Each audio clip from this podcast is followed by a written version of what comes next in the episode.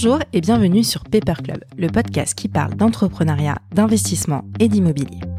À chaque épisode, vous découvrirez avec moi des entrepreneurs et des experts qui viennent nous parler de leur parcours, de leur point de vue et surtout partager avec nous leurs meilleurs conseils. Je suis Émilie Cohen, directrice marketing chez ClubFunding, plateforme d'investissement. Et je reçois à chaque épisode des entrepreneurs qui nous inspirent et qui, je suis sûre, vous inspireront aussi. Retrouvez à la fin de l'épisode l'opportunité d'investissement de la semaine sélectionnée par nos équipes. Bonne écoute et bienvenue dans le club.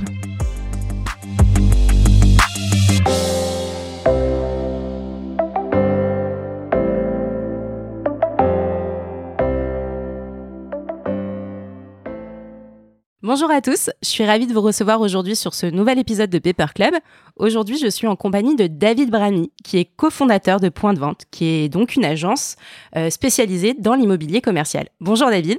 Bonjour. Je suis vraiment ravie de te recevoir. Alors, David et moi, on se connaît. Alors, pour être honnête, lui, il ne se rappelle pas de moi, mais on était dans la même école. J'étais à l'ESG également. Ah, incroyable. Voilà. D'accord. Et je me souviens, alors je crois que tu étais une année au-dessus de moi, il me semble. C'est possible. Et je crois que tu étais en gestion. T'étais en gestion ? Non, j'étais en finance de marché. Finance de marché. Ouais. Alors moi, j'étais en marketing. Et finalement, tu vois, aujourd'hui, on va parler du même sujet. On va parler du sujet de l'immobilier. Donc, comme quoi. Avec plaisir. Est-ce que tu peux me parler un peu de toi ? Alors moi, je te connais, mais les auditeurs ne te connaissent peut-être pas. Et j'aimerais bien qu'on revienne un petit peu sur ta jeunesse, ton parcours. Alors, est-ce que tu peux te présenter pour nos auditeurs ? Oui, avec plaisir. Déjà, merci de me recevoir. Alors, la question déjà de savoir de ma jeunesse. Ma jeunesse, elle est assez représentative de la France, c'est-à-dire un petit jeune qui vient de banlieue, qui est né dans une cité, qui n'avait peut-être pas les mêmes capacités que d'autres et qui, à la force de la motivation et de la croyance en ses rêves, a réussi à s'atteler, à pouvoir avancer, s'entourer de gens influents et intéressants, tout en étant respectueux avec eux, respectueux de la parole donnée. Et ce qui fait qu'aujourd'hui, à 36 ans, voilà, en ayant eu un bac scientifique, en ayant eu un master de finance, dans cette école d'ailleurs que vous m'avez citée, m'a permis de monter ma petite boîte parce que j'ai toujours été un entrepreneur. Et voilà, et aujourd'hui à 36 ans, j'ai monté un petit groupe immobilier qui est leader du marché en Île-de-France. On a une 50aine de collaborateurs, on a une croissance à 2 chiffres depuis qu'on a créé la société. Et on a peut-être pas cette année, c'est pour sa croissance à 2 chiffres, j'aime pas mentir, donc peut-être pas cette année, peut-être à 2 chiffres mais dans l'autre sens, mais voilà. Donc après, vous expliquez mon parcours, ma jeunesse, c'est assez simple, hein. J'ai eu 2 parents ouvriers qui ont fait qu'une seule chose dans leur vie, c'est croire en leur fils. Bah, c'est déjà vachement bien. Oui, mais je pense, c'est pour ça que je parle, parce que maintenant je suis devenu papa et croire en ses enfants, c'est, je pense, le plus important, de laisser leurs enfants croire en ses rêves. Et en fait, je pense que tous les rêves peuvent se réaliser. Et quand quelqu'un me dit que je vais peut-être être un peu cru, mais quand on me dit « Ah, moi je suis noir, j'y arriverai jamais. Moi je suis musulman, j'y arriverai jamais. Moi je suis ça. » En fait, dans la vie, on peut toujours se trouver des excuses. Les excuses, c'est bien, mais c'est pas ce qui fait avancer dans la vie, voilà. Donc je pense qu'il faut absolument croire en soi, se dire je suis né noir, je suis né musulman, je suis né petit, je suis né gros, je suis né ce qu'on veut, mais avec ce qu'on m'a donné, je vais essayer d'avancer, voilà. Et toi, du coup, c'est ce qui t'a permis moi, je suis né petit, noir. Mais toi, c'est ce qui t'a permis en fait de te construire et du coup de monter cette société qui s'appelle Point de Vente, dont on va parler, que tu as donc créé avec quelqu'un que tu connais bien, qui est un ami avant d'être, je crois, ton partenaire, ouais. Jonathan Citruc, c'est ça ? Ouais, exactement. Tu l'as rencontré à l'école ? Ouais, on s'est rencontrés à l'école. En fait, alors c'est assez drôle si tu veux que je te raconte l'histoire. Bah ouais, moi j'ai envie. Bon, voilà, on est arrivé en cours. Moi, je, comme d'habitude, alors je suis un peu Pierre Richard, donc j'arrive, je me trompe de classe, donc je me retrouve à me retrouver donc dans cette nouvelle classe. Je rentre, je me mets au premier rang et je suis à côté de Jonathan, et au bout de 5 minutes on se fait virer de cours. Voilà. Et ça commence bien. Voilà, 7 mois après on s'est fait virer de l'école. Et donc, sa maman a dit « Mais vous arrêtez de vous coller à mon fils, parce que quand même, c'était quelqu'un qui respectait toutes les règles. » Et en fait, l'entrepreneur, c'est pas quelqu'un qui respecte les règles. Voilà. Et à deux, parce qu'aujourd'hui, c'est important de le dire, c'est peut-être moi qui ai la lumière, mais moi perso, je suis peut-être celui qui parle, mais j'en serais pas là sans lui. Donc aujourd'hui, ce que je veux dire par là, c'est que cette rencontre a fait ce que je suis aujourd'hui et a fait ce qu'il est aujourd'hui et a fait ce qu'on a réussi à créer aujourd'hui. Voilà. Faut jamais l'oublier, quoi. Parce que vous êtes deux personnes totalement différentes. Ah, et totalement. Et en fait, vous êtes complémentaires. Toi, t'as la lumière, tu parles, t'es un bon communicant, faut se dire les choses. Moi, je suis pas du tout un bon gestionnaire, par exemple. Moi, je suis pas du tout un... Je suis pas du tout aussi... un peu comme les entrepreneurs, souvent, j'aime bien que ça aille vite, par exemple. Ouais. Si la personne en face de moi considère... Si je considère que ça va pas assez vite, ça me dérange et j'ai besoin que ça aille vite. Mon associé est un peu plus calme dans la retenue, et beaucoup plus réfléchi, et beaucoup plus aussi... Au début, il rattrapait aussi beaucoup de bêtises que je faisais. Voilà. Au moins, t'as l'honnêteté de dire. Ouais. Mais j'ai l'honnêteté de dire que j'en serais peut-être pas là sans lui. Bon, bah écoute, c'est un super cadeau que tu lui fais là. Et alors, je le connais pas, mais je serais ravie d'échanger également un jour avec lui. Je pense pas qu'il voudrait passer et parler. Ah ouais ? Ah non, c'est quelqu'un de discret. Oh, bon, ok. Bah, il faut toujours comme ça des gens dans une société. Moi, chez ClubFunding, par exemple, on a deux cofondateurs. On a David Perronin, David Anouchi. Et puis, c'est vrai que y en a un qui est plus discret que l'autre. Je dirais pas lequel. Voilà, ceux qui nous écoutent, c'est pas parce que t'es plus discret et c'est pas parce que t'es moins dans la lumière que t'es pas quelqu'un qui bosse. Exactement. Et que t'es pas quelqu'un qui est brillant. Tout à fait. Et je partage avec toi. Mais souvent, on l'oublie, ça. Mais t'as raison de le préciser et je suis tout à fait d'accord avec toi. On va parler un peu Point de Vente. Tu m'as donné quelques chiffres. Est-ce que quand est-ce que vous avez créé Point de Vente ? C'était en quelle année ? Alors, Point de Vente a 10 ans cette année. 10 ans, ok. Ouais, on va souffler la 10e bougie. Alors, on a passé les 10 ans. Pour être franc, on n'a pas voulu fêter ça parce qu'on trouvait que c'était pas un bon moment pour fêter ça.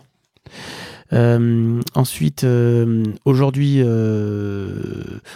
Je vais vous expliquer la genèse de Point de Vente. La genèse de Point de Vente, c'est que moi, là-bas, j'ai fait un master de finance. Moi, je voulais pas du tout travailler dans l'immobilier. Moi, mon rêve, c'était d'être sales ou trader à la Socgen, comme tout le monde d'ailleurs en 2007 à l'époque. Sauf que la vie, et d'ailleurs, je parle pour, je sais pas s'il y a des auditeurs un peu plus jeunes, mais la vie décide pour vous de votre suite. C'est pas vous, en fait.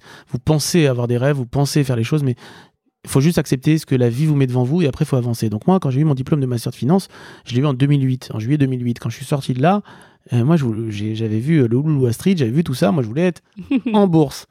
Sauf que la vie et la bourse n'étaient pas disponibles. Donc après, mon associé m'a dit, viens, on va faire de l'IMO. J'ai dit, écoute, l'IMO, c'est un truc, excusez-moi les termes, mais c'est un truc, moi, je vais pas ouvrir des portes, j'ai pas fait 5 ans d'études. Enfin, voilà, la réaction classique. Et en fait, tu te rends compte avec le temps que c'est un très beau métier. On s'est lancé sur un postulat assez simple. On a cherché à avoir un segment d'activité en immobilier où il y avait très peu de concurrence et où personne ne voulait travailler. D'accord. Et en fait, on s'est lancé sur quelque chose que personne ne voulait faire à l'époque, c'était les emplacements numéro 3. D'accord. C'est même pas les numéro 2, même pas l'U1 bis, les emplacements que personne ne voulait. Et en fait, quand vous allez parler à quelqu'un que personne va lui parler, en fait, automatiquement, vous vous retrouvez dans une situation où cette personne vous écoute. Parce qu'il n'a pas l'habitude qu'on lui parle de ce sujet. Donc... Et notre postulat de base, ça a été de dire, il y avait quelqu'un avant, il y aura quelqu'un après. Vous prenez n'importe quelle boutique dans n'importe quelle ville du monde, même une rue numéro 10, il y avait quelqu'un avant, il y aura quelqu'un après. Voilà. Okay. Voilà notre postulat. Et donc, ça a marché très fort. Et depuis 10 ans, on a grossi. Aujourd'hui, on a plusieurs départements. On a un département liquidation judiciaire. On a réussi à avoir la chance d'avoir Monsieur Tala, Ali Tala, qui a 35 ans de liquidation judiciaire derrière lui. On a eu la chance d'avoir une fille qui s'appelle Chloé, qui est venue nous rejoindre, qui fait du prime maintenant. On a eu le groupe a énormément grossi. Après, je suis pas quelqu'un qui aime trop... Donner de chiffres. Non, qui aime trop survendre sa société. Voilà, j'aime pas faire ça. Bon, bah alors. J'aime plus être dans l'action que dans la présentation. Ok, bah moi j'avais quelques petits. Alors allez-y quand même, si vous voulez. J'ai envie d'en parler. Donc, tu l'as dit en intro, aujourd'hui vous êtes le leader de l'immobilier commercial en Ile-de-France. Tu as plus de, 60 personnes qui t'accompagnent. Oui. Croissance, plus de 10 millions de chiffres d'affaires, j'ai vu ça. Non, ça c'est le charmant monsieur d'entreprendre qui est un ami, mais qui a décidé que j'étais le roi de l'immobilier et que je faisais 10 millions d'euros. C'était très gentil, hein. Mais c'est pas ce que je lui ai dit. Bon, et du coup on n'aura pas le chiffre. Mais en tout cas, c'est très gentil de l'avoir dit. Comme ça. Ouais, moi, en tout cas, moi, je le note. D'ailleurs, voilà. Quand tu tapes mon nom maintenant sur Google, il y a écrit « Le roi de l'immobilier, il fait 10 millions d'euros ». Merci. Voilà, mais non, c'est pas le cas. Bon, on passera le chiffre du coup. Mais en tout cas, une croissance à deux chiffres, hormis cette année où c'est un petit peu plus, ça a été plus compliqué pour tout le monde. Mais en tout cas, voilà, moi, c'est ce que j'ai lu. Tu veux que je t'explique pourquoi on a fait une croissance à deux chiffres depuis qu'on a créé notre boîte ? Alors, dis-moi. Parce qu'en fait, c'est simple. L'agent immobilier, il a une très mauvaise image. 95% des agents immobiliers, on pense que le type, à un moment ou à un autre, il pense plus à l'intérêt du client, il pense à l'intérêt de l'agent. Mmh. Bon, bah nous, on s'est lancé en se disant qu'on allait être honnête. Alors, ça paraît une utopie de dire ça, mais on est honnête. Voilà. C'est-à-dire que quand la personne ne doit pas faire l'affaire, on lui dit « Franchement, c'est pas une affaire pour vous. » Bah, quand vous dites ça à la personne, eh ben, la personne n'a plus envie qu'une chose, c'est de passer que par vous. Bah, exactement. Bah ouais. Bah, en fait, je sais pas pourquoi beaucoup de confrères n'y ont pas pensé depuis des années, mais nous, c'est tout. On a pris alors, ce postulat de base, au début, quand tu viens de créer ta boîte, c'est très, très dur à mettre en place. Mais ce postulat de base, au bout de 10 ans, bah, te fait cartonner. Voilà. Mais ça va avec ce que tu me disais, parce que c'est vrai qu'on se parle avant d'enregistrer, de faire ces enregistrements. Et toi, tu m'as dit un truc et je l'ai retenu, c'est que toi, finalement, tout ce qui est humain, la véracité des choses, l'honnêteté, c'est hyper important pour toi. Donc finalement, toi, même aujourd'hui, alors que c'est vrai que malheureusement, dans le métier, il y a beaucoup. On pense tout de suite que l'agent immobilier, lui, ce qu'il veut, c'est vendre. Voilà. Non, mais attends, on va mettre des mots. Un agent immobilier, c'est un tordu. Mais quoi ? Mais j'ai pas de problème à le dire. Je préfère que ça soit taquin. Mais attends. L'agent immobilier n'a pas une bonne image en France. Voilà. Ok, donc c'est pourquoi tu veux pas que je le dise. L'agent immobilier n'a pas de bonne image en France. Pourquoi il n'a pas de bonne image en France ? Parce que l'idée, c'est qu'on ne sait pas s'il est sincère. Comme on ne sait pas s'il est sincère, on n'a pas confiance en lui. Nous, quand, par exemple, je pourrais te donner des milliers d'exemples, mais par exemple, quand je loue un local où il y a un conduit de cheminée et que je sais que le conduit est obstrué, bah, je le dis au client. Et je lui dis, ça va te coûter 3000 euros de plus. Et mais tu le fais, le deal. Mais parce que tu as été honnête. Ouais, ouais. Mais non, mais à la fin, tu le fais, le deal, quand même. Même s'il y a un vice. Mais au moins, le type, à la fin, il te rappelle. Ouais. Moi, quand je marche dans la rue, je n'ai jamais baissé la tête. Et du coup, alors aujourd'hui, donc, on parlait de chiffres. Aujourd'hui, vous avez eu combien d'actifs sous mandat ? Alors, c'est quoi les chiffres de ClubFunding, déjà ? Ah non, mais on n'est pas là pour parler de ClubFunding. On est là pour parler de ClubFunding. Je vous embête. Alors, non, mais combien d'actifs aujourd'hui ? On a plus de 4000 actifs sous mandat. D'accord. Donc, ok. Et donc, c'est vrai, quand on se balade dans Paris, moi, je vois beaucoup de panneaux, points de vente, franchement. Alors, est-ce que c'est parce que je te connais, que je te suis sur les réseaux, que je les vois ? Mais j'en vois beaucoup. Est-ce qu'aujourd'hui, vous êtes uniquement à Paris, ou est-ce que vous avez la volonté de vous implanter dans d'autres villes de province ? Pourquoi pas même à l'étranger ? Alors, c'est drôle ce que tu me dis, parce qu'on reçoit au moins, je pense, une fois par semaine, quelqu'un qui me dit « Bonjour, je voudrais ouvrir un point de vente quelque part. Mm-hmm. » Alors, c'est aussi bizarre que ça peut paraître, j'ai toujours refusé. Pourquoi ? Parce que avoir des projets, c'est bien. Les mettre en place, c'est autre chose. Mm-hmm. Bien sûr que j'ai envie de me lancer en France. Bien sûr que j'ai envie de me lancer à l'international, comme toutes les personnes qui pourraient rêver de faire ça. Je vous dis, j'ai une demande par semaine. Sincèrement, je pourrais vous le prouver. J'ai une demande par semaine de personnes qui ont une agence immobilière qui me dit « Je fais tomber l'enseigne, je mets la vôtre. » Comment je gère ça ? Il me faut un humain. Moi, je crois en l'humain. Mm-hmm. Bon, vous parliez de l'humain juste avant. Mm-hmm. Bon, bah, moi, j'ai pas trouvé l'humain qui me permet de faire ça. Peut-être qu'en écoutant voilà, les auditeurs peut-être vont se lancer là-dedans. Mais bien sûr que j'ai des rêves. Mais moi, mes rêves, il faut qu'ils se réalisent, sinon je les lance pas. D'accord. Donc toi, tu te dis, pour l'instant, je reste en Ile-de-France tant que je peux, en tout cas, maîtriser la chose. Et le jour où tu penses que tu peux aller ailleurs, là, tu iras en province. En fait, mais tu veux pouvoir maîtriser, le faire correctement, si je comprends bien. Non, mais en fait, c'est bizarre cette phrase que je vais dire, mais j'ai pas envie de devenir le plus riche. En fait, la croissance, le truc, c'est pas quelque chose. Moi, non, tu vois, tu me dis, tu me demandes, est-ce que je dois faire de la croissance et augmenter mon chiffre d'affaires ou passer plus de temps avec ma femme et mes enfants ? Bah, je préfère passer plus de temps avec ma femme et mes enfants. Ouais, bon, je comprends bien. Bah voilà, excuse-moi de pas dire ce que tout le monde dit. Non, mais moi, ça me va très bien comme réponse. Mais non, mais qu'est-ce que tu fais ? Depuis tout à l'heure, je te vois, tu fais des petites étoiles. Ah oui, ah non, mais dès que j'ai une bonne phrase, c'est une étoile ? Exactement. D'accord. Non, mais alors attends, si tu mets des cœurs, ça serait bizarre. Ouais. mais très sincèrement, c'est-à-dire pourquoi devenir encore plus gros, plus riche ? Enfin, plus riche, je vais pas faire le faillot, mais devenir plus gros, plus riche pour avoir moins de temps pour toi. En fait, moi, je reste persuadé, et je suis une des personnes qui pense réellement comme ça, c'est quel est mon temps disponible par rapport à ce que je gagne. Mmh. Voilà ma logique. D'accord. Voilà, donc devenir le plus gros en France, c'est bien, et après ? Pour que mon fils, à la fin, il me dise « Je t'ai pas vu grandir ?» Bon, j'en veux pas, moi, de ça. Bon, bah écoute, franchement, Elle a remis encore une étoile. Ouais. Alors, vous le voyez pas, les auditeurs, mais elle a remis une petite étoile. Voilà, exactement. J'ai remis une étoile parce que moi, j'adore cette petite phrase que ta vie personnelle est autant importante que ta vie professionnelle. En fait, pour moi, réussir sa vie, c'est réussir ta vie professionnelle et personnelle. Mm. Voilà, c'est le nivellement par les... Enfin, c'est la balance entre les deux qui fait que tu as réussi ta vie. Mais tu vois, c'est marrant parce que quand tu regardes ton... Je l'ai vu tout de suite, moi. Quand j'ai regardé ton profil LinkedIn, tu as effectivement mis que tu étais fondateur de Point de Vente, mais que tu étais papa de 2 enfants. Donc, effectivement, c'est un full-time job d'être papa, mais ça prouve, encore une fois, avec tout ce que tu viens de dire, l'importance que ta vie perso est tout aussi importante que le reste. Ah, mais c'est... Enfin, je vais pas parler de ma famille ici, mais moi, pour moi, c'est... En fait, après, il faudrait qu'on approfondisse sur cette question, mais pour moi, en fait, j'ai jamais vu un immeuble pleurer sur une tombe, j'ai jamais vu un collaborateur pleurer sur la tombe de son patron, je sais pas, voilà. Mmh. Donc après, je me dis, quel est le but de la vie ? Il y a des gens qui se retrouvent à 60 ans, ok, ils sont milliardaires, et ils sont pas bien entourés, ou... Et voilà. Et leur fils leur dit... Je stigmatise personne, je juge personne, je dis juste que c'est pas ma logique de vie. Ouais, voilà. Je comprends bien. D'accord ? Parce que moi, je veux que dans 10 ans, ou quand mon fils, là, il a 6 ans, quand il aura 16 ans, qu'ils disent, bah ouais, moi, j'ai des souvenirs avec mon père. Ouais, mon père, on a fait 400 coups ensemble. Ouais, mon père, c'était un type cool. Oui, mon père, moi, j'endors tous les soirs mes enfants. Je rentre tous les soirs à 19h30, il y a mon assistante qui est là, elle le sait. Tous les soirs, quand je rate d'endormir mes enfants un soir... ma femme, elle le sait, hein, je suis pas bien. Voilà. Mais tu leur parles de ton boulot à tes enfants ? Ouais, mais c'est trop drôle. Vous voulez que je vous raconte une petite anecdote ? Ouais, j'adore les anecdotes. En fait, c'est très drôle. C'est drôle qu'on parle de ça.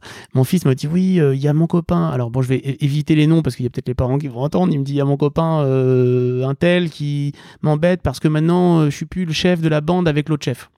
Alors moi, je lui ai pris un papier et je lui ai mis sur une feuille. Et je lui dis, maintenant que tu vois les gens sur une feuille, essaye de me décrire le problème. Et il ne voit pas, donc je lui explique. Et c'est très drôle ce que je vais vous raconter, parce que hier soir, je suis allé l'endormir. Et je lui dis, tu sais, je suis pas bien, il s'appelle Jazz, je lui dis, tu sais, je suis pas bien, j'ai ce problème-là. Et il m'a sorti une feuille. Et il m'a mis les noms des problèmes. Et il m'a dit, alors, moi je te dis, il faut que tu fasses ça. Mais il m'a dit n'importe quoi. Mais c'était... tellement mignon. Ouais, qui sort de la feuille. J'étais pas bien, j'avais une boule au ventre, j'étais angoissée. Et je me suis dit, mais en fait, pourquoi tu veux te stresser dans la vie ? Voilà. Non, c'est trop mignon. Ouais. On retiendra ça. On va quand même un peu parler de boulot, même si c'est trop mignon ces petites histoires de... Mais non, mais moi j'adore, hein. Tu sais, moi je suis aussi maman, donc ça me parle...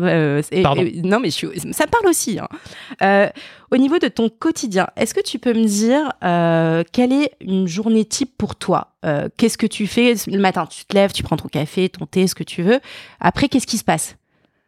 Qu'est-ce que tu fais ? Alors... Déjà, je me lève parce que mon fils et ma fille ils me sautent dessus, le chien il me saute dessus, ma femme elle me dit que je suis déjà en retard. Je me lève à 6h50, je vais courir 1 heure. Ah ouais ? Ouais, non, mais j'ai un coach. Hein, donc comme... Ah oui, d'accord. Non, mais, il vient te tirer du lit. Parce que ça se trouve, mon coach il va m'entendre, il va me dire, il est mignon lui. Donc j'ai un coach qui vient me tirer du lit, je cours 1 heure. La deuxième chose, c'est que ensuite je prends mon café, voilà. Et. Je me mets... C'est très important ce que je vais vous dire parce que c'est ce que je dis souvent dans des stories. Vous savez, je fais des stories de temps en temps. Ouais, on va en parler. Je me mets en tête de me dire qu'est-ce que je vais pouvoir changer dans cette journée. Mm-hmm. C'est pas anodin, c'est pas une phrase pour faire plaisir. C'est qu'est-ce que je vais changer dans cette journée ? Quelles sont les rencontres que je vais faire ? Qu'est-ce que je vais pouvoir changer dans cette journée ? Qu'est-ce qui fera qu'à la fin de la journée, une fois que je vais rentrer chez moi, je vais me dire bah voilà, j'ai réussi à faire ça. Ça sert à rien de se mettre 14 milliards d'objectifs. Faut s'en mettre qu'un seul. Mmh. Mais il faut le réaliser. Ouais, mais alors du coup, concrètement, ça veut dire que le matin, tu te réveilles, tu dis je vais au boulot, j'ai une to-do, je dois faire ça, mais ça, non, ça. Mais non, parce que je suis entrepreneur et chef d'entreprise. Et en fait, un chef d'entreprise, il gère toute la journée des merdes. Voilà. Bon, excuse-moi le terme. Ouais. Donc en fait, si je rêverais de pouvoir respecter, il y a mon assistante qui est là, je rêverais de pouvoir respecter mon agenda. Sauf que je le respecte jamais. Ouais, mais tu me disais, avant qu'on enregistre, tu me disais que ça faisait rire tes collaborateurs parce que t'allais sur le terrain et t'allais toi-même afficher les panneaux point de vente. Oui, mais j'avais pas prévu de faire ça dans l'agenda. Tu vois, j'avais pas prévu de faire ça, mais par exemple, quand il y a un type qui te dit « Ah ben le panneau, ça fait 1 semaine que je dois le mettre, mais j'ai pas eu le temps. » Mais comment ça, t'as pas eu le temps ? bah, je prends le panneau et oui, parfois je m'énerve, je prends le panneau et je vais aller le poser moi. Et je leur dis, ben voilà, moi je suis le patron, j'ai 14 milliards de choses à faire, mais pourtant j'ai le temps de le faire. Et vous, vous n'avez pas le temps. Enfin voilà, donc je ne suis pas le type le plus facile à vivre. Hein. Faut être franc. Non, non, mais je tiens à le dire. Je suis tellement, mais je ne suis pas méchant, je suis tellement exigeant envers moi-même que quand vous êtes à côté de moi, vous avez une augmentation de votre exigence qui augmente. Voilà. Ah bah c'est plutôt bien pour tes collaborateurs, du coup. Ça dépend. Non. Bah ça dépend. Mais bah, ça les élève, en tout cas. Ah oui, quand il arrive, quand tu restes un peu à côté de moi, ça t'élève, oui, ça c'est sûr. On va parler de ta présence sur les réseaux sociaux parce qu'on en a un peu discuté. Moi, je t'avoue que je te suis pas mal sur LinkedIn. J'adore parce que au-delà de ton expertise sur le secteur de l'IMO et tout ça, tu prends la parole sur des sujets de la vie quotidienne, des sujets bien plus généralistes. Alors, parfois avec des messages optimistes, mais parfois même avec des coups de gueule. Là, récemment, et on en parlait tout à l'heure, tu as fait une vidéo où tu disais, en fait, aujourd'hui, ça va pas et il faut que j'en parle aussi parce qu'on n'est pas là tout le temps pour dire les choses qui sont super. Tu parles des burn-out ? Ouais, cette vidéo-là. Et voilà, pourquoi tu ressens le besoin de t'exprimer comme ça auprès de ta communauté qui finalement... il y en a beaucoup que tu connais, mais il y en a beaucoup que tu connais pas parmi les gens qui te suivent. Pourquoi tu ressens ce besoin de parler de ton quotidien ? Déjà, j'ai 100 000 personnes qui me suivent, donc je t'avoue, je peux pas connaître tout le monde. Voilà. La deuxième chose, c'est que, en fait, il y a des moments où je me lève un matin ou la nuit et je me dis, mais attends, mais ça me dérange, j'ai envie de le dire. Et en fait, moi, j'ai pas de problème à considérer qu'on peut avoir des faiblesses. Et sauf qu'en fait, on est dans un monde aujourd'hui de plus en plus où on ne doit plus montrer ses faiblesses. Alors, tu parles de cette vidéo, mais je pourrais parler de plein d'autres sujets qui me tiennent à cœur. Mais sur cette vidéo, par exemple, on a aujourd'hui des faiblesses, et je peux en parler même ici. Pourquoi on devrait se cacher de ses faiblesses ? Pourquoi on devrait tout le temps dire « je suis le meilleur » ? Pourquoi ? En fait, c'est quoi le concept ? Moi, ça me dérange. Je m'en fous. Et si on me dit que je suis faible, je suis faible. Moi, je trouve pas être faible. Moi, je trouve qu'il faut pouvoir parler de tout. Pourquoi on devrait tout cacher ? Pourquoi on devrait... je sais pas. Après, moi, en tout cas, moi, j'ai pas honte de le dire. J'ai des moments... de toute façon, je suis un entrepreneur. Donc, un entrepreneur qui n'a pas fait de dépression, c'est pas un entrepreneur. Voilà. Donc, après, je suppose que tous les gens qui sont entrepreneurs et qui compteront cette conversation rigoleront parce que si tu es entrepreneur, c'est que tu as une part de folie en toi. Parce que déjà, tu vas à contre-courant de tout ce qui est possible. Parce qu'un entrepreneur, à la base, il entreprend. Et pour entreprendre, il faut créer. Et pour créer, il faut réfléchir. Donc, ça veut dire que tu passes des nuits à réfléchir. Donc, tu dors pas beaucoup. Et comme tu dors pas beaucoup, ça te crée des angoisses. Et comme ça te crée des angoisses, ça te crée des dépressions. Donc, c'est évident. Après, le type qui me dit qu'il est le meilleur du monde, qui reste le meilleur du monde, moi, j'y crois pas. Donc, j'ai pas de problème à le dire. Après, sur les réseaux sociaux, moi, c'est quelque chose qui m'a... Tu sais, je vais te dire une phrase. En fait, je comprenais pas ce qui m'arrive. Et il y a un type qui s'appelle Michael Aguilar, dont moi je suis super fan. Et un jour, je lui envoie un message, il me dit « Oui, bien sûr, David Bramy, je veux bien vous rencontrer. » J'ai dit « Mais il sait qui je suis, le mec, c'est vrai ou pas ?» Parfois, ça m'arrive des gens qui me disent « Oui, je veux bien vous rencontrer, je sais très bien qui vous êtes. » Bon, moi, je ne me rends toujours pas compte peut-être de ma réussite ou de mon évolution. Et Michael Aguilar, il m'a dit une phrase, et il m'a dit « Tu sais, David, un conférencier ou quelqu'un qui s'exprime, c'est pas lui qui choisit de devenir conférencier. » C'est le public qui prend du plaisir à l'écouter. En fait, c'est plus fort que toi, David. C'est-à-dire qu'aujourd'hui, quand tu parles, on a envie de t'écouter. Tu peux parler du maïs en Chine. Les gens ont envie d'écouter David Bramy parler du maïs en Chine. Et il me dit, le spécialiste du maïs en Chine, on n'a pas envie de l'écouter parce qu'il n'est pas audible. Ouais. Et c'est ce que m'a dit Michael Aguilar. Donc, tu me demandes pourquoi ça marche. Non, mais je sais pas. C'est-à-dire que je n'ai jamais préparé une vidéo. Jamais. Je n'ai même pas préparé cette interview. Je dis ce que je ressens et les gens se disent « Ah, c'est audible. » Ouais, on sent la franchise, l'honnêteté. Voilà, la sincérité, ouais. Voilà, c'est ça. Ouais. Et peut-être qu'effectivement, tu le dis pas, mais moi, en tout cas, c'est ce que je ressens quand je t'écoute, quand tu me parles, quand tu prends la parole et que tu dis voilà, tes coups de gueule, que ça va pas, etc. Ça permet aux autres peut-être de se dire « Ok, si lui le dit, moi aussi, je peux le dire. » Et peut-être que, du coup, il y a un petit côté où on apprend aussi de toi. On se dit, voilà, même si lui, il est super suivi, voilà, moi aussi, je peux dire, alors que je suis moins suivi, peut-être moins, je peux dire quand ça va pas, je peux dire quand ça va, quand ça va bien et tout ça. Et d'ailleurs, tes mentors, dans pas mal d'écoles, oui. Notamment HEC, Polytechnique, ESPY. Ouais. Et alors. D'où vient ce côté mentor, c'est ça? Non, ouais, j'allais dire, mais est-ce que c'est important pour toi de transmettre, j'imagine? Ah, mais tu sais pas, t'as pas idée. Ouais. Mais regarde, je vais donner un exemple tout bête et après on va parler des mentors. Hier, j'ai fait, mercredi, ouais, c'était 2 jours, j'ai fait 14 entretiens en fait le matin. Mm-hmm. Des entretiens pour point de vente? Des entretiens pour recruter. Et en fait, je n'arrive pas, moi, à faire un entretien avec quelqu'un. Même si je le prends pas à la fin, j'ai besoin de l'aider. Ouais. C'est plus fort que moi, ne me demande pas pourquoi, j'ai besoin de l'aider, j'ai besoin de comprendre ses faiblesses, j'ai besoin de l'aider, j'ai besoin de le conseiller. Mais pareil pour le mentoring ou pour même les conférences que je donne dans beaucoup d'écoles, j'ai besoin d'aider les jeunes qui se lancent. Je me dis, en fait, j'ai eu peut-être un peu de chance dans ma vie, alors je sais pas comment j'ai eu cette chance ou pas, mais j'ai besoin d'aider les gens. Mmh. Et quand je vois un élève qui sort de l'école, et même s'ils font à HEC des grandes écoles, c'est pas pour autant qu'ils ont l'expérience de la vie de l'entrepreneuriat, la vie de l'entreprise. Mmh. Voilà. Et depuis, moi j'ai aidé beaucoup de jeunes, surtout avec Sophie Mézières qui est de bureaux locaux. On a aidé beaucoup de jeunes de Polytechnique et d'HEC. C'est quand même des brutes les mecs, mmh. mais en fait, c'est drôle parce qu'en fait, ils te regardent avec des yeux qui pétillent et en fait, tu te dis, ce que je dis, on m'écoute. Parce que moi, encore, je suis encore un petit jeune dans ma tête à me dire, moi, j'ai pas grandi en fait dans ma logique. Hein, je suis toujours émerveillé par les choses et j'ai pas envie de changer en fait. C'est-à-dire que même si demain je deviens, n'importe quoi, j'ai pas envie de changer en fait. C'est pas mon plaisir. Voilà, je suis content comme je suis. Mm-hmm. Et donc, le mentoring, c'est très important pour moi. Aider les élèves, c'est très important pour moi. Aider mon prochain, quoi. Voilà. Mm-hmm. Et est-ce que eux t'apportes aussi des choses? Parce que toi, tu leur apportes ton savoir, ton expérience. Est-ce que eux, ils t'apportent des choses également? Pas tous. Pas tous. Au moins, t'as l'honnêteté de le dire. Non, pas tous, mais le peu qu'on t'apporte, c'est déjà énorme. Ouais. Ouais. Mais pas tous. Et par exemple, est-ce que t'as des anecdotes? Est-ce que t'as fait des rencontres dans ton mentoring qui fait... Est-ce que peut-être même des gens que t'as suivis aujourd'hui travaillent avec toi?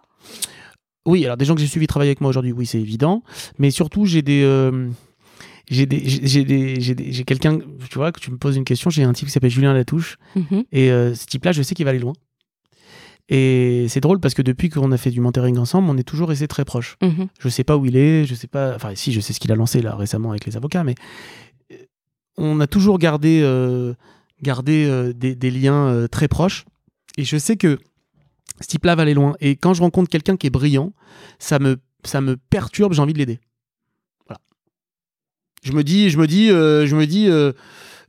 il y a certainement, et je me dois d'être franc, mm-hmm. il y a certainement aussi un aspect financier derrière en se disant qu'à un moment tu pourrais, je suis franc, hein, à un moment tu pourrais aussi rentrer en associé avec lui, mais il y a aussi un aspect, vas-y quoi, vas-y je vais t'aider, vas-y on va avancer, vas-y, je sais pas, je crois qu'on peut s'entraider tous ensemble quoi. Voilà, je sais pas, après peut-être que je suis utopiste, mais j'y crois.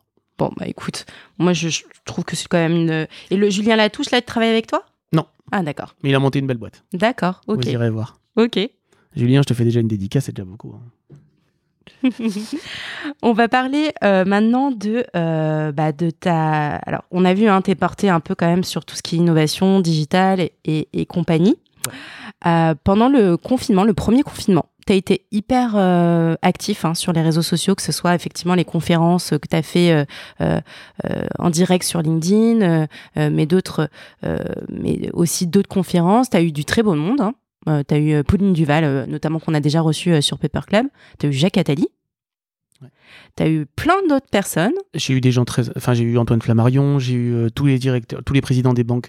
Oui, tu veux que je t'explique le concept en fait? Ouais, exactement. En fait, ce qui s'est passé, c'est que j'étais Déjà, c'est important parce que personne ne le sait, mais je connaissais aucune de ces personnes. Mmh. Je sais pas si tu as écouté le début de la conversation, mais je viens d'une cité à Saint-Ouen, rue Arago, dans une rue où il y a, si tu regardes l'actualité de la rue Arago à Saint-Ouen, il y a que des problèmes. Mmh. Voilà, d'accord ? Donc autant te dire que le président de la BPCE ou Pauline Duval, je la connaissais pas avant d'arriver moi dans l'immobilier. Ce qui se passe, c'est que je me suis dit, déjà, il faut remettre les choses dans le contexte. On a tous pris une grosse claque, on s'est retrouvés à être chez nous, et je suis parti d'un postulat simple, je me suis dit, c'est la première fois de leur vie que des gens très influents n'ont plus rien dans leur agenda. Donc je ne connaissais pas non plus Jacques Attali, mm-hmm. et c'est drôle parce que tu appelles Jacques Attali, tu dis bonjour monsieur Attali, je m'appelle David Bramy, voilà, j'aimerais bien faire une conférence mardi. Et là il me dit non, je ne suis pas disponible. Je lui dis ah bon, vous avez quoi à faire? Et il me dit non, mais je lui dis mais vous avez quoi à faire? Et il me dit non, mais attends, bah, je lui dis bah dites-moi ce que vous avez à faire mardi parce que j'aimerais bien connaître votre agenda. Hein. Et il a pris. En fait, c'est parti de ça, hein, c'est parti de Jacques Attali parce que je me suis dit une fois que t'as Jacques Attali, enfin je suis allé taper tellement haut. Ouais. Que tu te dis, bah, après t'appelles n'importe qui, tu dis j'ai Jacques Attali, bon c'est plus facile à faire venir. Et en fait, on est parti de ce postulat-là, et je suis parti de Jacques Attali, après j'ai appelé Maurice Bancet, après j'ai eu Maurice Bancet, après j'ai appelé, et après j'ai enchaîné. Et il y a eu le premier événement, c'est parti d'ailleurs d'une blague avec mon associé, mon directeur de com. Au départ, je leur dis, vas-y, on va lancer une conférence. Et ils m'ont dit, mais pourquoi faire? Je dis, bah on va lancer une conférence, on va tous se parler. Ouais. T'étais là avec ton petit portable. Ouais. Et ce qu'il y a de drôle, c'est qu'ils m'ont dit, ok, bon, vous allez avoir 200 personnes. Et je leur ai dit, non, les gars, vous avez pas compris, on va avoir plus de 2000 personnes. Ils m'ont dit, David, t'es mignon, mais...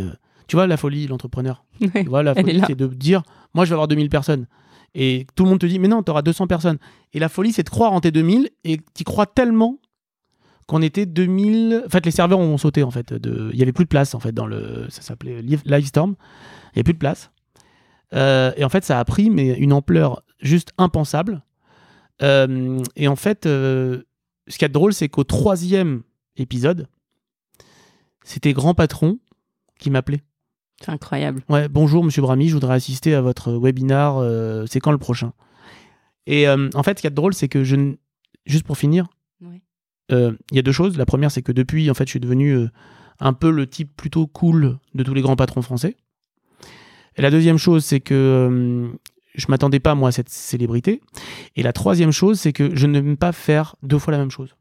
Et donc, tout le monde m'a dit, mais pourquoi tu ne refais pas des webinars? Et en fait, j'aime pas faire la même chose deux fois. En fait, je trouve ça nul, on t'attend la deuxième fois. C'est comme un numéro 2 d'un film. Voilà.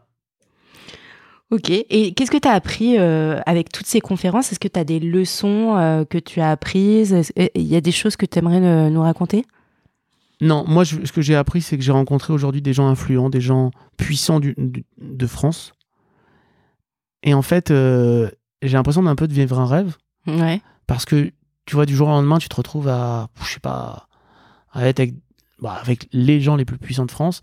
Et toi, t'es encore là. Et moi, en fait, j'ai gardé mon âme d'enfance. Mm-hmm. Donc, en fait, je suis là et je les regarde. Et parfois, je suis en train de parler avec eux comme un grand. Tu vois, ouais. Je fais des rendez-vous, je suis super grand, je suis super classe. Et à un moment, je suis comme ça et je fais... Putain, je suis quand même en train de parler avec lui, quoi. Et après, je retourne dans mon monde et tu sais, je redeviens sérieux, tu vois. Et c'est super drôle parce qu'en fait, les gens le ressentent, en fait, voilà. Ouais, c'est drôle. Et alors, on parlait quand même du confinement avec le contexte actuel, etc. Il y a énormément de tendances dans la consommation. Notamment, je pense à Deliveroo qui a cartonné, Amazon qui a jamais autant vendu qu'avec la période de confinement. J'ai vu que toi-même, enfin en tout cas avec Point de Vente, vous avez investi sur Nestor, je crois. Oui. Nestor qui est aussi qui est une foodtech. Tu as bien travaillé. Travaillé. Mm-hmm. Donc Nestor, est-ce que tu peux me parler pourquoi Nestor? Pourquoi vous avez investi? Non mais j'ai pas investi que dans Nestor, hein. J'ai investi aussi dans une boîte qui s'appelle Cumorol. Ouais. C'est une boîte qui est c'est avec le fils Bunger et son associé, et voilà, j'ai un trou et il va dire il a oublié mon nom. Voilà, bravo, excuse-moi, je t'aime quand même. Et on investit dans pas mal de startups. Pourquoi j'investis dans les startups? Pour être franc avec toi, hein. Déjà, j'ai investi dans des startups qui sont liées au retail. D'accord. Parce que je considère qu'à un moment, une startup, si elle a besoin de retail, elle a besoin d'une valeur ajoutée. Et donc, j'apporte cette valeur ajoutée. Voilà. C'est parce qu'en fait, en deux mots, c'est que ça fait 10 ans que je lance des concepts. Moi, je m'en rappelle encore, il va en rigoler s'il m'entend, mais je m'en rappelle encore de Victor Luguer qui est arrivé la première fois dans mon bureau, dans mon agence du 11e. J'étais encore tout petit. Et il me dit « Bonjour, je voudrais ouvrir un restaurant italien ». Je vois un type arriver en vélo avec des petites lunettes et il me dit ouais j'ai 1 million d'euros pour ouvrir un restaurant italien. J'ai un nouveau concept. Ah, j'ai rigolé, je me rappellerai toute ma vie. Je lui ai dit ah ouais, c'est quoi votre nouveau concept? C'est de mettre dans une casserole? Il m'a dit oui, exactement. Et vous connaissez aujourd'hui Big Mamma, je suppose. Bien sûr. Voilà, donc au bout d'un moment, à force depuis 10 ans de lancer des concepts et de voir des gens se lancer, je me suis dit peut-être je pourrais les accompagner avec mon expertise. Voilà pourquoi j'ai lancé Retail Venture. Ok, écoute, c'est une belle histoire. Et Victor, alors... je veux bien être associé si tu veux. Est-ce que tu... Alors, nous, on a le secteur de l'IMO qui nous intéresse. Est-ce que tu investis aussi dans l'IMO ? L'immobilier ? C'est-à-dire monter des fonds, autre chose ? Pour l'instant, j'ai quand même une casquette de broker, donc j'investis pas énormément. D'accord. J'essaye de garder mon sérieux et rester dans le conseil. Peut-être que dans les quelques années, ça sera une chose qu'on fera, mais pour l'instant, c'est pas le cas. On investit pour beaucoup de investisseurs qui nous suivent, mais pour l'instant, c'est pas le cas. Ok. Alors, maintenant, j'aimerais bien qu'on parle un petit peu de ta vision pour l'avenir. Alors, on a parlé un peu d'innovation, on a parlé de la food tech, de tes investissements. Toi, tu es dans le secteur de l'immobilier de commerce. Aujourd'hui, le commerce a pris un petit peu un coup, il faut dire les choses, avec le contexte. Mais il y a de nouvelles tendances. Notamment, j'ai parlé avec Pauline Duval du principe du figital, donc qui doit te parler aussi. Toi, qu'est-ce que tu penses de ces nouvelles tendances ? Alors déjà, je ne partage pas ton avis. Alors, dis-moi. Parce que tu vois, c'est drôle, j'ai donné une interview aux Parisiens et BFM cette semaine, ils sont venus me voir. Bonjour, alors racontez-nous, c'est la catastrophe. Et je leur ai prouvé que c'était pas la catastrophe. Notre nombre d'offres depuis 6 mois a été multiplié par 3. On prend 3 fois plus d'offres, d'offres d'achat. Hein. Mmh, mmh. On prend 3 fois plus d'offres d'achat depuis 6 mois. Donc, par contre, alors, je vais te donner des stats. Ne me demande pas pourquoi. Je peux te les prouver, mais je peux pas t'expliquer pourquoi. Je ne peux pas l'expliquer. Mmh. Aujourd'hui, on prend 3 fois plus d'offres. Aujourd'hui, on a un nombre de transactions qui est toujours plus important. Je ne sais pas pourquoi. Et il y a une rareté du produit. Aussi bizarre que ça peut paraître, il y a moins de mandats disponibles sur le marché. Incroyable. Voilà. Alors, je ne dis pas que ça va continuer comme ça. Et d'ailleurs, journaliste du BFM qui voulait du politique m'a dit « Oui, non mais il faut me montrer. » Je dis « Bah allez, regardez, je vous montre, je vous prouve. » Alors, parti de là, c'est marrant, j'ai pas été interviewé. Mais non, très sincèrement, aujourd'hui, le commerce se tient. Alors attends, maintenant tu me parles d'avenir, jusqu'à quand, je sais pas. Mmh. En tout cas, aujourd'hui, le commerce se tient. Ça, c'est la première chose. La deuxième chose, depuis 10 ans, je me suis toujours rendu compte d'une chose, il y a toujours un type qui se lève un matin et qui a un nouveau concept. Crise, pas crise. Tu sais que moi, quand j'ai monté ma boîte, on venait de sortir de la crise. La crise venait d'arriver en France en 2010. Et c'était la crise. Et il y a un type qui est sorti de là et qui a ouvert 100 boutiques et qui a gagné pas mal de pépettes. C'était Mezzo di Pasta. Bon, bah Mezzo di Pasta, sa réussite, il l'a fait de 2009 à 2011. Alors qu'on était en énorme crise en France. Ouais, pourquoi ? Parce qu'il son concept, il était pas très bête. Hein. Il était pas bête, c'est qu'à l'époque, le panier moyen était à 10,50. Et il est arrivé à 7,88. Donc, il est arrivé au panier moyen du ticket resto. Il a explosé. Donc, le concept binaire de dire « le commerce est mort », c'est trop facile et c'est pas si simple que ça. Ça, c'est la première chose. Moi, je suis très, très, très porté sur le commerce de centre-ville. Par contre, le commerce de périphérie, les centres commerciaux, je ne sais pas. Je ne veux pas me projeter, et ça, vous irez interviewer les personnes qui... Bah, on en a parlé avec Mickaël Benabou sur Beaugrenelle, mais on a déjà quelques pistes. Bon, bah, j'espère que Mickaël vous a donné des informations. Mais en tout cas, pour finir derrière, c'est que je veux vous dire, le commerce de centre-ville, pour le moment, en Ile-de-France, se maintient. Mmh, mmh. Jusqu'à quand ? Je ne sais pas. Je ne suis pas en train de dire que... Peut-être que ça se trouve, dans 3 mois, je n'aurai pas le même discours. Mais actuellement, ça se maintient. D'accord. La deuxième partie de la question, c'était quoi ? Non, c'était pour toi... oui, est-ce que le figital, voilà. Est-ce que le figital... De toute façon, le commerce ne mourra pas, il va se muter. Donc, en fait... C'est des nouvelles tendances. T'auras toujours besoin... En fait, ça me fait rire, parce que t'auras toujours besoin d'aller prendre un café. Ouais, t'auras toujours besoin d'aller te couper les cheveux. T'auras toujours besoin d'aller essayer ta paire de lunettes. Ok, tu vas la commander peut-être sur Internet. Mais demain, les magasins vont se transformer, et ça a la raison, Pauline, vont se transformer en figital. C'est-à-dire qu'en fait, Internet... En fait, moi, je reste persuadé, c'est un peu comme la radio, quand les journaux. Mmh. Après, il y a eu la radio, on a dit « Ah, les journaux sont morts. Mmh. » Mais non. Après, il y a eu la télé, on a dit « Ah, la radio est morte. Mmh. » Après, il y a eu Internet, après on a dit « Ah, la télé est morte. » Non, c'est juste qu'à chaque fois qu'il y a une nouvelle technologie qui arrive, il y a un moment... de mutation, d'adaptation du marché. Mmh, c'est tout. Mmh. On est pendant ce moment d'adaptation, donc on n'arrête pas de dire que le commerce est mort. Moi, j'y crois pas du tout. Et d'ailleurs, il y a une autre notion auquel... Attends, je te coupe. Ouais, dis-moi. Un truc tout bête. Octobre. Octobre édition pour hommes et pour femmes, je ne sais plus comment ça s'appelle. Là, j'ai un trou. Bon, on va revenir après. Comment ça s'appelle le truc pour femmes là ? Le truc qui cartonne. Bon, ils étaient Cézanne. Ils étaient sur Instagram. Ouais. Qu'est-ce qu'ils ont fait après ? Bah, ils ont fait un point de vente, exactement. Et maintenant, ils sont au troisième point de vente. Donc, donc, t'as raison. Ce que je veux dire, c'est que pour moi, l'un n'est pas contre l'autre. Sauf que on veut toujours opposer les choses. Voilà, je ne sais pas pourquoi on veut toujours les opposer, au lieu de se considérer que l'un va avec l'autre. Ouais. C'est juste qu'il y a des mutations, il faut les accepter. Voilà. Et alors justement, par rapport à ça, j'ai entendu de toi que tu disais... alors, on parle du commerce, mais j'aimerais qu'on parle aussi de bureau. Je crois que d'ailleurs, vous en faites un petit peu avec Point de Vente. Tu disais, on parle beaucoup du télétravail, que ça va devenir la nouvelle norme, etc. Et toi, tu as dit, bah, moi, je ne pense pas que le télétravail se pérennise. Au contraire, je pense que parce qu'on a été très longtemps seuls pendant le confinement, moi, je pense que les gens vont vouloir quand même revenir travailler. C'est fake, le télétravail. Voilà, c'est fake, j'y crois pas du tout. Ouais. Voilà, rien que là, t'es contente qu'on soit face à face. C'est vrai. T'imagines ce même interview derrière un ordi, là ? Ouais, ça serait... Tu ressens pas les mêmes choses, c'est fake. Comment tu veux manager une équipe avec un ordi et un... Moi, je vois ma femme, à l'époque, elle était en équipe. Il y avait parfois, ils faisaient des réunions... Il n'y a rien, tu ressens rien. Au pire, tu mets le micro off et tu vas faire une lessive et tu reviens. C'est fake. Donc tu crois pas. Tu vas au travail. Mais non, j'y crois pas du tout. J'y crois pas. Je n'y crois pas du tout. Voilà. Je peux pas te dire mieux. Et pourtant, je suis pas exposé bureau, donc. Mais t'es pas contre. Mais c'est juste que tu y crois pas parce que tu penses que les gens ont besoin de relations humaines. Mais on a tous été au bout de notre vie à rester confinés 3 mois. Mais arrêtez, j'y crois pas du tout. La première chose que les gens vont faire, c'est d'aller au travail. Alors oui, j'y crois. Pour les gens qui n'aiment pas bosser. D'accord. Bah du coup, ils bossent pas. Bah. Pour les gens qui aiment bien être dans une planque, pardon des termes, oui, j'y crois.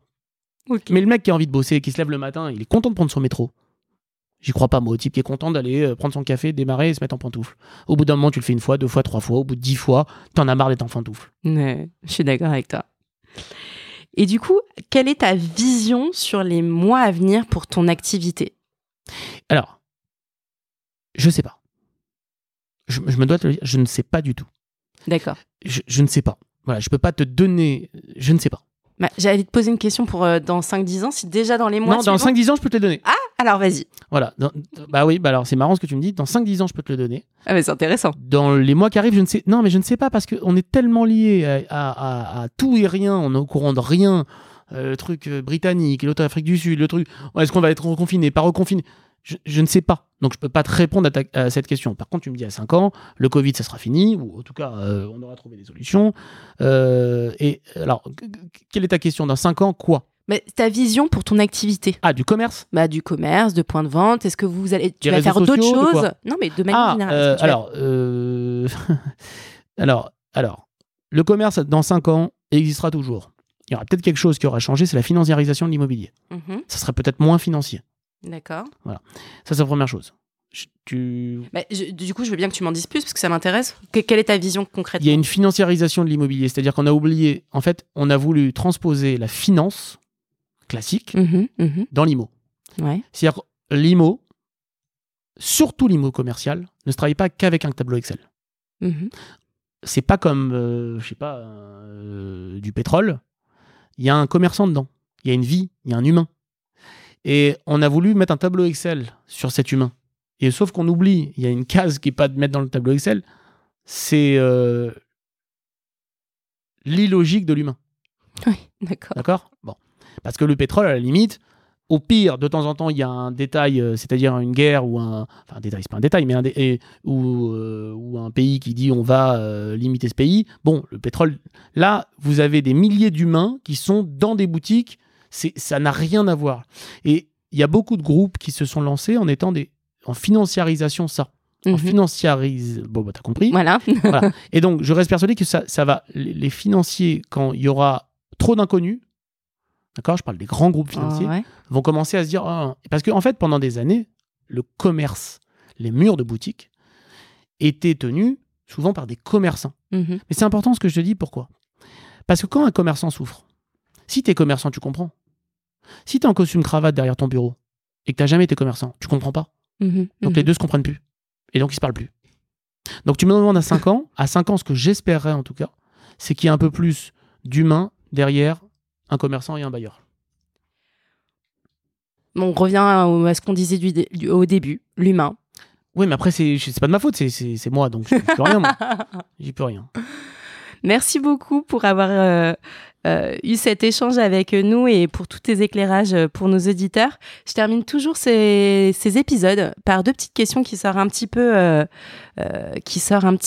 du contexte. J'ai envie de te demander quel est le média au sens large dont tu ne pourrais te passer. Donc, quand je dis média, ça peut être un magazine, un podcast, un réseau social ou pourquoi pas un site.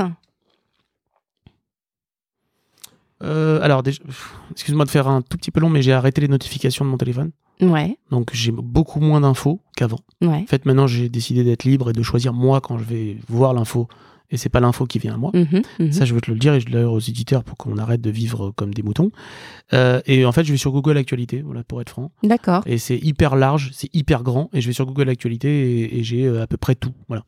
Donc, un média, moi, je crois plus... Enfin bref, bon, on avance. Et la deuxième chose, c'était quoi ? Il y a une deuxième question ? Ouais, j'ai une deuxième question. Nous, on invite souvent des personnalités qui nous inspirent. Alors toi, tu nous inspires surtout pour ton savoir-faire de communicant sur les réseaux sociaux. Et j'ai envie de te demander, toi, qui sont les personnes qui t'inspirent aujourd'hui ? Non, moi, j'ai toujours dit cette phrase. Qui m'inspire aujourd'hui ? Alors déjà, qui m'inspire aujourd'hui, c'est quelqu'un qui a réussi sa vie professionnelle et personnelle. Voilà. Donc, il y en a plein. Mais t'as pas un exemple concret à nous donner ? Non, mais une personne qui m'inspire le plus en France, je veux pas être comme tous les autres, mais c'est Xavier Niel. Ouais. Parce qu'en fait, Xavier Niel, il a passé le... À chaque fois, je dis cette phrase, je comprends pas que je sois le seul à le dire, mais il a quand même fait un truc, ce type-là. Il a passé nos forfaits de téléphone de 120 € à 20 €. Hein ? Il a fait gagner 100 € à chaque Français. Donc, dans une famille, on doit être 4, il a fait gagner 400 € à chaque famille française. D'accord ? Quand l'État nous dit « je vous ai donné 12 € pour augmenter votre... » Et ce type-là, on le met pas au-dessus de notre tête. Voilà, je sais pas, pour moi, ce type-là a fait quelque chose d'exceptionnel pour tous les Français. Voilà. Moi, la personne que j'admire, c'est lui, et surtout sa réussite, son charisme. Ouais. Ouais, moi j'aime l'entrepreneur en fait. Mais d'ailleurs depuis, tu vois, on disait qu'est-ce que je vis aujourd'hui, je suis qu'avec des gros entrepreneurs et moi je suis comme ça et je les regarde et je suis admiratif et moi je suis admiratif de l'entrepreneur parce qu'un entrepreneur en fait, il a pas peur de jeter dans le vide. C'est ce que disait d'ailleurs, on va finir sur LinkedIn, c'est que ce que disait le patron de LinkedIn, il disait un entrepreneur c'est quelqu'un qui se jette dans le vide et qui avant d'arriver a construit un parachute. Voilà. Donc c'est ça l'entrepreneur, c'est que d'abord il jette dans le vide et après on verra. Ouais, c'est ça. Wait and see. Bah c'est ça l'entrepreneur, sinon tu peux pas être entrepreneur. Sinon tu es comme beaucoup malheureusement d'entrepreneurs qui ne percent pas parce qu'ils se lancent pas, ils ont pas peur. En fait, faut pas être stable quand t'es entrepreneur. Si t'es stable, t'es pas entrepreneur. Et donc Xavier Niel pour toi du coup Ah non, c'est un type qui a peur de rien. Il est quand même allé, là aujourd'hui, il est tranquille ce type là. Pourquoi il continue ? Attends, pourquoi il est venu dire au lieu de 100 €, il est venu dire je vais le casser le marché, je vais mettre à 20 €. Mais pourquoi il est allé embêter tous ses copains ? Pourquoi ? Parce que il s'est pas fait des amis à faire ça. Ouais, bien sûr. Bah non, c'est un entrepreneur, c'est quelqu'un qui a besoin d'aller toujours plus loin, toujours plus fort. C'est comme un sportif. Voilà. C'est le conseil que tu donnerais, faut toujours aller. Ouais. En fait, ne pas avoir peur de réaliser ses rêves en fait. On est souvent bloqué par ses proches. Ok. Voilà. Ouais. Souvent vos proches vous diront que c'est parce qu'ils vous connaissent vous. Mais oubliez, enfin, foncez, pensez à vous personnellement. Eh ben, écoute, c'est très bien pour terminer. Je te remercie, David. Merci à vous de m'avoir invité. À très bientôt. Au revoir. Ne partez pas tout de suite. Nos équipes ont sélectionné pour vous une opportunité d'investissement qui devrait vous plaire. Et on vous la présente sans plus tarder. Bonjour à tous. Je suis Paul-Éric Perchaud, directeur du crowd investing chez ClubFunding. Je vais vous parler de Super Club. Une nouvelle forme d'investissement locatif proposée sur ClubFunding en partenariat avec Colonies, fournisseur de solutions de logement innovantes et leader du co-living en France. SuperClub permet de vous constituer un portefeuille diversifié d'appartements en colocation dans des villes à forte demande locative partout en France. Sous la forme d'une obligation simple, vous bénéficiez d'un versement fixe de coupons mensuels et d'un intéressement à la plus-value lors de la revente de l'actif. Le coupon est indexé sur la rentabilité nette de chaque appartement, augmenté de 1,5% grâce à l'effet de levier. L'intéressement sur la plus-value vous permettant de bénéficier d'une prime de remboursement en plus des coupons déjà perçus. Le ticket d'entrée est de 1 000 € avec possibilité de récupérer votre capital en cas de besoin. Cet investissement dispose d'une fiscalité simple à la flat tax, non soumis aux revenus fonciers ou à l'IFI. Le sous-jacent est donc constitué d'appartements entre 80 et 120 mètres carrés qui pourront accueillir entre 3 et 6 colocataires. Chaque appartement est méticuleusement sélectionné par nos équipes et celles de Colonies et fait l'objet d'un réaménagement adapté aux goûts et aux besoins des étudiants et jeunes actifs. L'emplacement étant primordial, il se situe systématiquement à moins de 10 minutes à pied des transports en commun et proche des grands pôles universitaires et bassins d'emploi. La gestion locative, clé en main, est intégralement assurée par Colonies.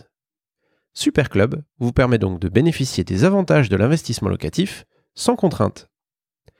Pour rappel, le rendement n'est pas garanti, les offres de financement participatif comportent des risques, notamment le risque de perte en capital et d'illiquidité.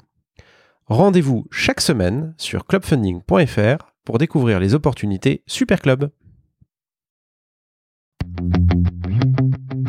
Merci d'avoir écouté cet épisode de Paper Club, réalisé en collaboration avec Cosa Vostra.